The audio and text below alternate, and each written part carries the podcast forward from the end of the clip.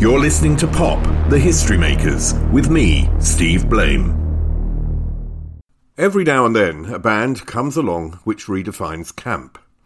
Army of Lovers got their name from the Rosa von Praunheim 1979 movie Army of Lovers or Revolt of the Perverts, which documented the rise of gay activism in the States in the 1970s.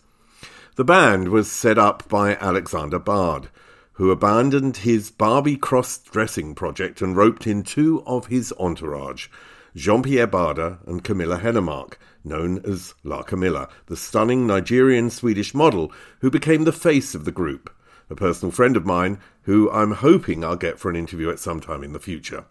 But this podcast belongs to Alexander Bard, the orange flamed haired one from the videos, an intellectual whose career has spanned singing, songwriting, producing, and who is today a religious and political activist still dividing opinions. So, Alexander, look at you. I can't believe it. Look at you, Steve.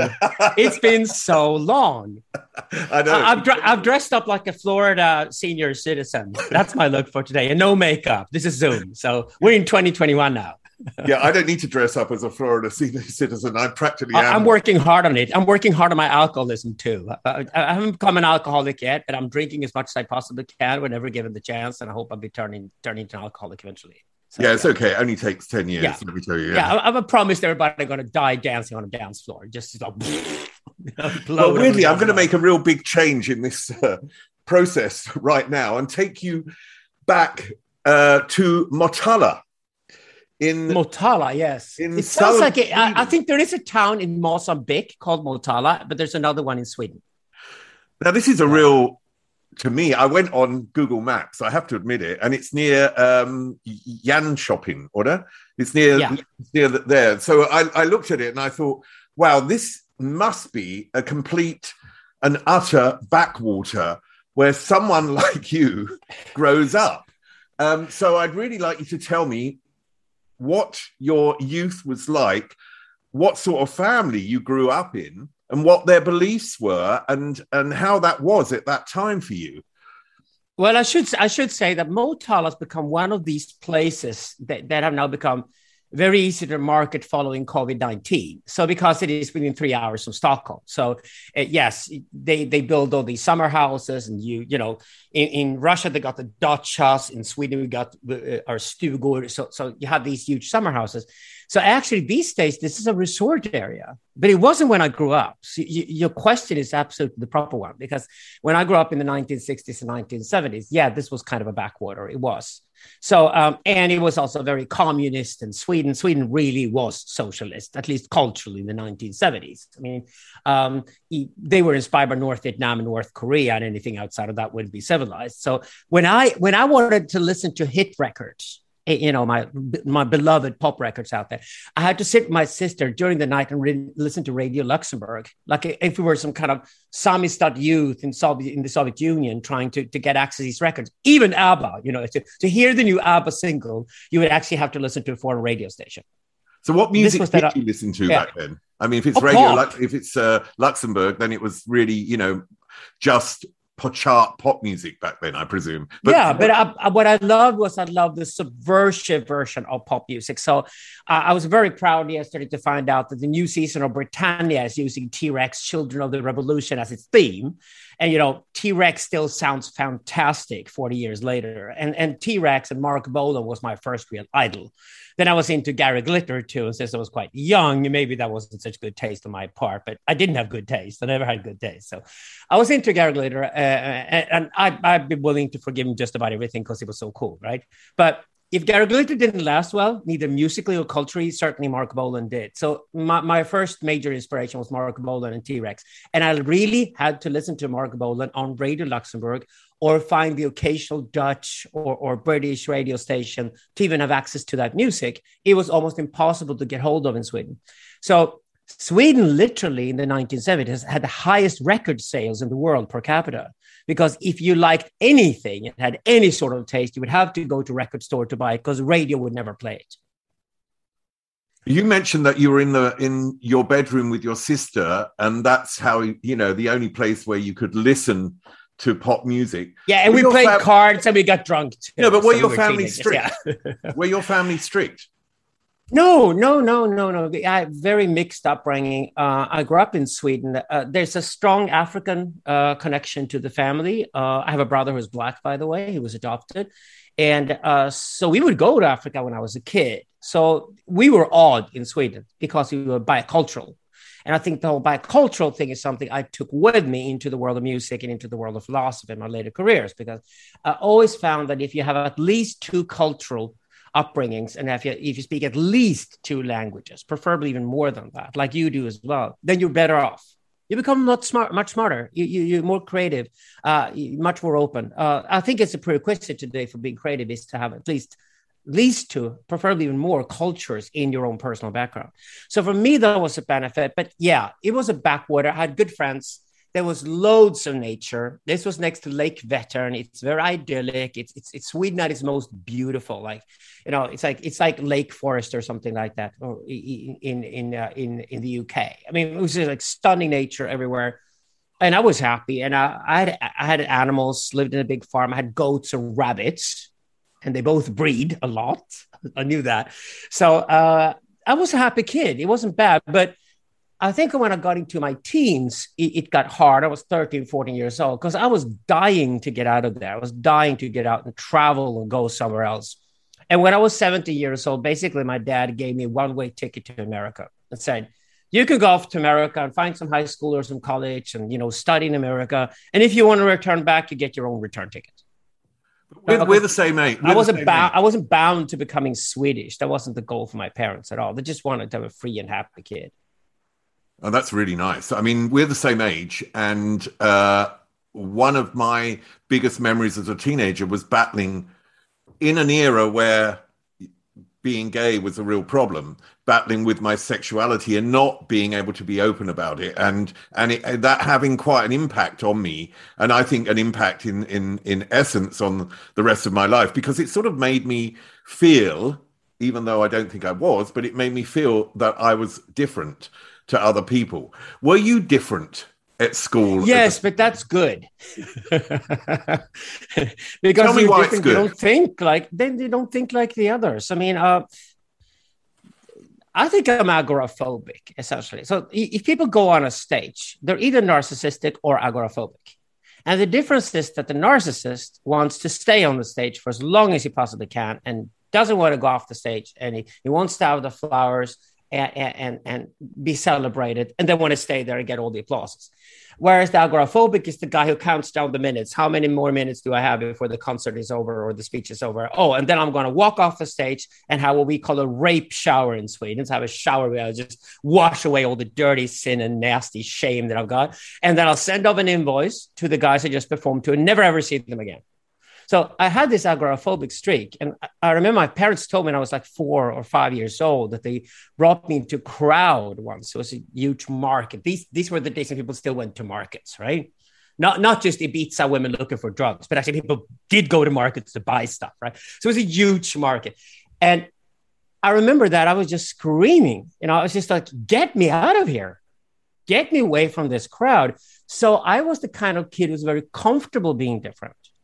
So I was kind of the kid who was both a nerd and also run the fun clubs at school. So it's like, yeah, if you would have a, a dance party and get all the kids out, you know, run a youth disco or something like that, I would do that, but I would also be the nerd at the same time. And I think that's what saved me because I think becoming a nerd is a tough struggle. Like you said, if you're gay, that's a tough struggle. I'm bisexual myself. So you, you I, I could sort of escape from being the scapegoat guy. I wasn't I wasn't in danger during my teenage years, like many gay people are.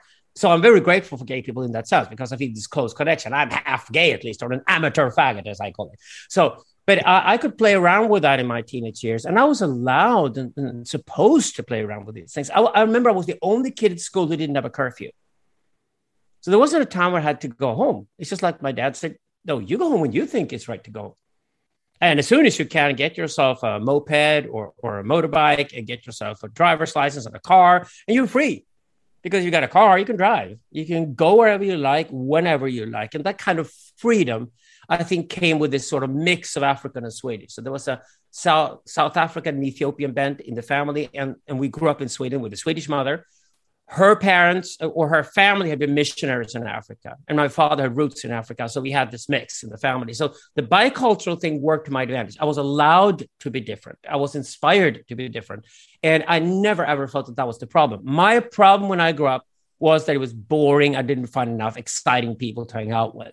And that's what I started doing when I turned 17 and went to America and decided never ever to live in the countryside again, but to live in big cities with tons of fun people around me and be inspired. I mean, one of the things about being different is and and being bisexual in in that era is you get attention um, for being different.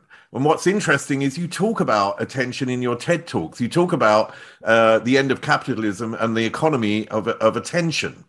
Is that where that thought was based as well? Because throughout your whole career, which I come to in, you know, as we talk, but throughout your whole career, attention has played a massive role, I think, in terms of how you've presented yourself in your music and in your videos and later on how you present yourself today?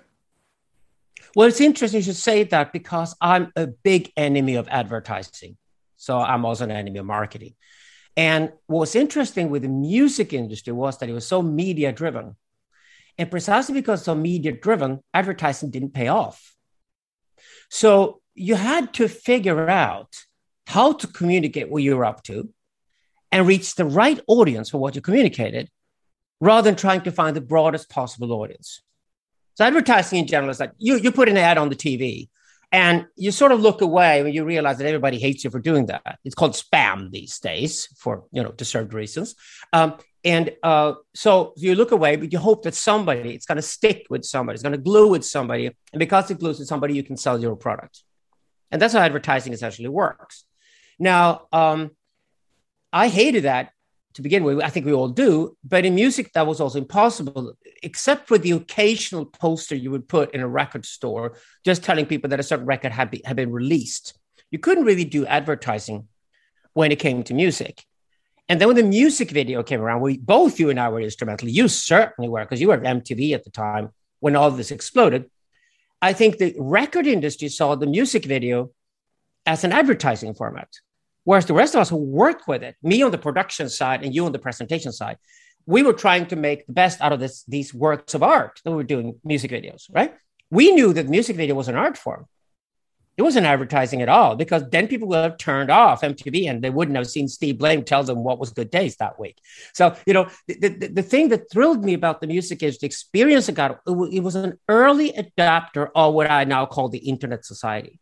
So we now call the internet something that was already functioning widely in the music industry. And I think it, it is my why I got stuck in it and got absorbed with it and wanted to stay with it before I became a philosopher was that I want to be music producer, songwriter, and run record companies and do music publishing. I wanted to be immersed in the music industry, knowing that I'd be the first one to go into the internet age and also the first one to arrive at the crisis which was, of course, when CD sales dropped dramatically in the late 1990s.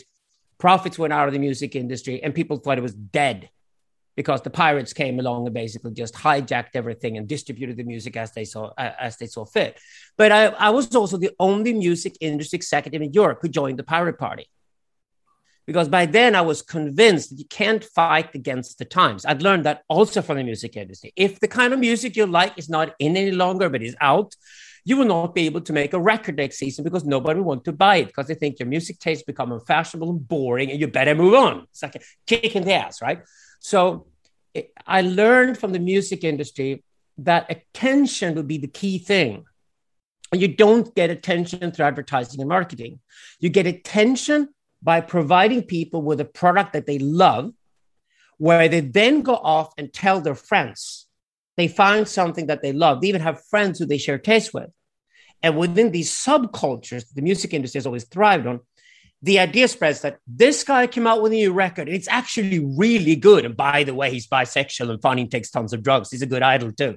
So you immerse yourself in this culture, the subculture, and that subculture the music industry is completely without advertising.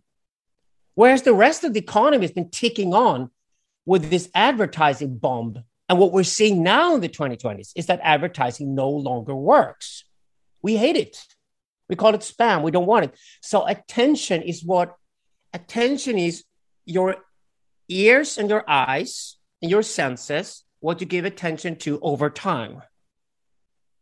So it absorbs you what fascinates you what is ambivalent and fascinating to you what is great art to you right that's what you give attention to and, and we're really leaving the age where money is the driving force of, of, of society we're moving into an age where attention has become the dominant mode what fascinates us we're completely thrilled with that question because it's the one and only question these days now you were in this communist enclave of Motala.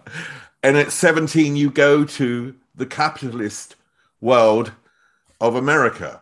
What did that experience give you, and how did it change your perspective of the world?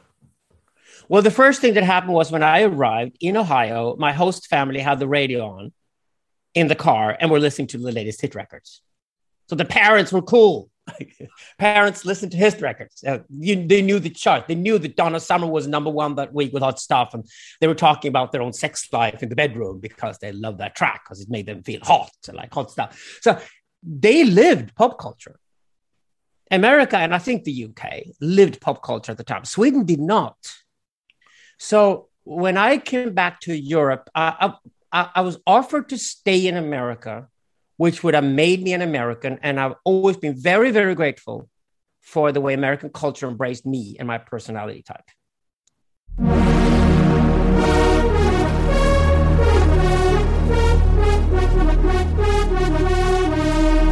You're listening to Pop, the History Makers, with me, Steve Blame. America was generous to my personality. But when I was 20 years old, I was in New York. I was going to go to drama school. And I decided America was not for me because although I loved the pop culture of America and, and the closeness to pop culture that people experienced, uh, the problem was that America was only interested in America. And I grew up interested in the world. So if I couldn't find pop records, you know, unless I went to the record store in Sweden in the 1970s, my problem in the late 1970s America was that I couldn't get a news feed that wasn't obsessed with New York and Washington, D.C. only which is America still today. It's the top of the information hierarchy. It's like the rest of us cannot avoid being informed about what happens in America. Oh, they got a demented president, biggest news ever for months, right? And the rest of us are just force fed that because what happens locally in the country we live seems to be you know ignored these days right so that was always the problem i don't i didn't want to be part of that i wanted to be part of something world world oriented, inspired by music from all over the world, not just the latest pop records in the charts. And I decided to move to Europe and live either in Amsterdam or Berlin. I think it was similar to you in the sense that Amsterdam Berlin were the two cities in the 1980s that attracted me. I didn't want to live in London. I wanted to live in Amsterdam or Berlin. And I did. So I lived in Amsterdam first and later in Berlin for years. But Amsterdam. And that's when I started. Yeah. And that's when I started exploring using technology. I was never a musician. I was hardly even a singer, but uh, I started buying the first cheap synthesizers because this was the 1980s, right? That was inspired by Eurythmics and Kraftwerk and these other synth pop bands. And I realized I could probably do the same thing. This isn't too hard. And then I realized that talent for it, I could write songs and make arrangements. And I got a recording contract very quickly because it turned out that I had these flashy ideas of what you would do on a stage. My background was video and performance art.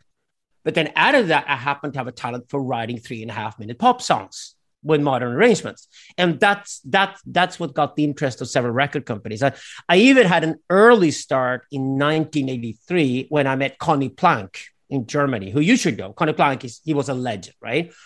He was the producer of Kraftwerk, Eurythmics, Ultravox, all these bands. He was very eccentric, an old hippie living with several wives in, in a farmyard outside of Cologne. And I went to see him. He loved me and loved my ideas. He even signed me personally and Rita Mitsouko from France the same day. But then he died, probably from a cocaine overdose, to be honest about it. So he died. And then I realized that the music industry works because I was like, I was, I was the cool kid that everybody wanted to talk to. And suddenly nobody answered my phone calls because I was no longer Conny Plank's protege. So I had that early start and learned quickly that I actually have to figure out how I become a name of my own somebody respected for my professionalism and for my talent. And a couple of years later in Sweden, I met Ola Håkansson, who was a favorite of mine. He had a great band called The Secret Service, who were not very big in the UK except for the gay clubs, but they were huge in the rest of Europe. So they were like, after ABBA, the second biggest name coming out of Sweden. And compared to Bjorn and Benny from ABBA, who were not very generous, they were into their own thing all the time. Ola was very generous in adopting the next generation, training new producers and songwriters, and running a good record company. I loved Ola. He became like my older brother, and he believed in me he signed me in 1985 as a songwriter and a producer, saying that I don't know what it is about you. you, you I mean, you're so totally off from what everybody else is doing, but keep doing your off thing because I'm just convinced that that's the next big thing to happen. I was literally the first white European guy making house music records. So I was doing house music in 1985, which is, I just heard these great gay black guys from America making great dance tracks programmed so they could do disco programmed. Fantastic idea. I don't have to hire a whole damn disco orchestra for the musicians. I can just program it myself and make a disco record. It's a bit clumsy, but fun. House music. I loved it. And that's how I got in inside the music industry. And you know, a year later, I was the cool guy, and then things started happening. But I want to take you back to Amsterdam because one thing that really stands out in your Wikipedia biography is that you oh, worked. Oh, never in... believe Wikipedia. So you didn't work in the sex. They don't even have my birthplace or birth date right or anything. I, I, just allow it to be there, so I can tell people like, if you check the first sentence of Wikipedia, it's a lie already, right there. But keep it, you know. So who writes? Yeah. Who writes that you're a sex worker in Amsterdam? Then. That's... Oh, that's correct. Oh, there, yeah, there you go. the and I thought, okay, first of all, what does sex worker mean? Because it does mean working in the sex industry, or does it mean what's going through my head right now? No, no, no. It definitely is work. It's hard work. No, I I was invited. I came to Amsterdam and I worked as an assistant. I think it was Noel Harding I worked for first. I worked as assistant for this was a video and performance art scene that was very centered on Amsterdam in the early 1980s. Money was pumped from the tech companies. A bit like today when you go to Netflix. You know, the, the, at the time was Sony who pumped money into whatever we're doing in Amsterdam, so we could do whatever we like. And and and, and I, I love that atmosphere to be there. And then I had two friends, two quirky, funny guys who were selling sexual services. They were kind of a bit bored, wanted to smoke their joints, and they were good looking. So they adopted me. And I was just like, Am I going to hang out with these really great looking guys and sell sex and just like, yeah, we got a specialty for you. What? We're going to put your boots and chlorine jeans. and You're going to be Nazi skinhead. What? What? Neat. It's like the music industry, Steve. The music industry. Niches. Everything is about niches. Find your own subculture and your set. And then you'll discover if you find your own subculture niche, you might as well go global. Were you popular? You might, as, you might as well found the perverts who like Nazi skinheads. Ever, I was very popular. There was definitely market for this Nazi skinhead with an attitude. What? I did it for so four bad. years. Okay? After, yeah, after doing that, yeah. what did it leave you with? Did it leave you with um, uh, some sort of attitude about uh, uh, clients of the sex industry did you did it change any of your world perception any of your perception of humanity I, this is really funny because I'm actually doing a podcast series with Leona, Laura Leon. Laura Leon is a really gorgeous Norwegian sex worker, dominatrix, obviously. And we're exploring what if we study sex work from a Marxist perspective? What if sex work is the only work? Because in sex work, it's absolutely necessary to separate work and spare time. One is called sex, one is called love, right? So uh, it, it's beneficial to be bisexual because a lot of sex workers are bisexual. And that means they pick a partner from one gender and then they sell sex to the other gender. And that's kind of more coincidence than, than a choice. It, it, just it just makes it easier. But it highlights the fact that for a sex worker, it's really, really important to make a difference between selling sexual services and having sex with people that you actually have feelings for. And that was striking to me. I, I don't think I ever had sex in private with somebody that I sold sexual services to. That made it easier for me to separate the two. So, yes, a, a lot of the people I sold sex to were sexually very attractive but what you do when you do sex work is that when you meet somebody you get feelings for, you're attracted to normally, you compromise on your fantasy. So it's it's the mix of your fantasy, the other person's fantasy becomes the sexual act. Now, when you sell sex, you sort of take away your own fantasy. It's not there, it's work.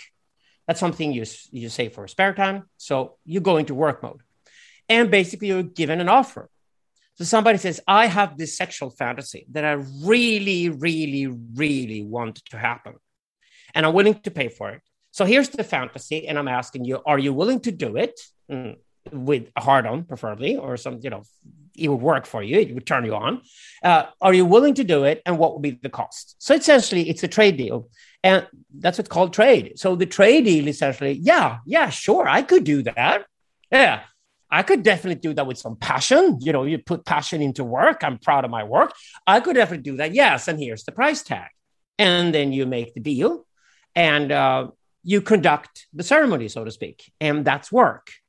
And I think sex workers have always fascinated me because, to begin with, they're always the scapegoats of everybody else's frustrations in society. So people go after a woman and call her a whore, for example. Well, my point is that sex workers aren't the real whores. Whores are people who sell their souls to the devil, right? Sex workers actually don't. They say no. they say no to offers they don't want to do. They're like any trader in the bazaar. They say yes to certain offers, they say no to other offers. And sometimes they say, I could do that, but the price tag's got to be higher. So you have to pay more for me to do it, right? So you do the deal and then off you go and you're proud of your work. And I found a really strong sense of unity among sex workers, both men and women, both gays and straights, and anything in between, and trannies and everything. I think a lot of the good stuff that I liked about the LGBT movement was my own experience as a sex worker. And I think sex work is the place where all those sort of sexual minorities really meet and have a really sort of organic uh, meeting point. So I was interested in this for various reasons. I did it professionally for four years, then quit. It doesn't mean that I would never ever do it again.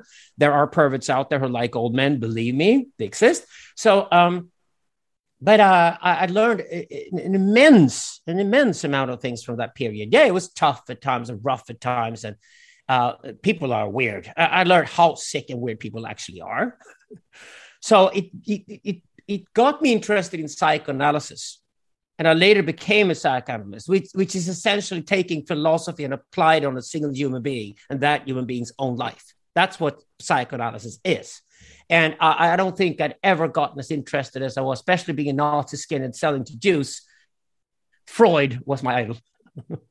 so, but uh, yeah. you must have actually really, you know, you said you became a psychoanalyst because of this, but you must be able to judge people very, very quickly when you're a sex worker because of the danger or the situation that you could be in. So you need to be able to see who is here for the reasons you want them to be there and who is there maybe for things that uh, you don't want or may take you down another route that, where you don't want to go. Is that true? Yeah, yeah, yeah. So you have cover. So uh, the thing is that we were three guys working together. We always covered each other. So a phone call away, friend coming over. So it's like, you know, if somebody didn't play by the rules, and sometimes they didn't, sometimes they even got a kick out of not playing by the rules, then the thing you would tell them afterwards was like, and I mostly sold sex to couples, right? So the, the, the thing you would tell them right afterwards was just like, okay, um, you did what you did, you broke the rules. Um, eh, don't call any of my friends in this town ever again, because they will all know within 24 hours that you're assholes. Oh, wow. Oops. Okay. Did you? No more fantasies explored, right? So what you essentially do is like a bazaar. What you do is that if somebody treats you unfairly, you basically lock the market for them. And if you're a good sex worker, if you're credible, if you're honest, if you're decent towards the other sex workers, again with attention here, you get the credibility among the others. And sex workers actually do stay together way more than any profession I know of because they have to. Then, of course, you know, besides that, I think sex workers are tougher than other people are. They have a certain what I call a shamanoid personality, which is more experimental. They can go further when it comes to experimenting with drugs and sex and anything. They they just have a psyche that usually can handle more than the psyches of other people are, and often because they had really tough upbringings. A lot of sex workers I've met says, "Yeah, I was raped when I was nine years old. You know what? This is my way of dealing with it."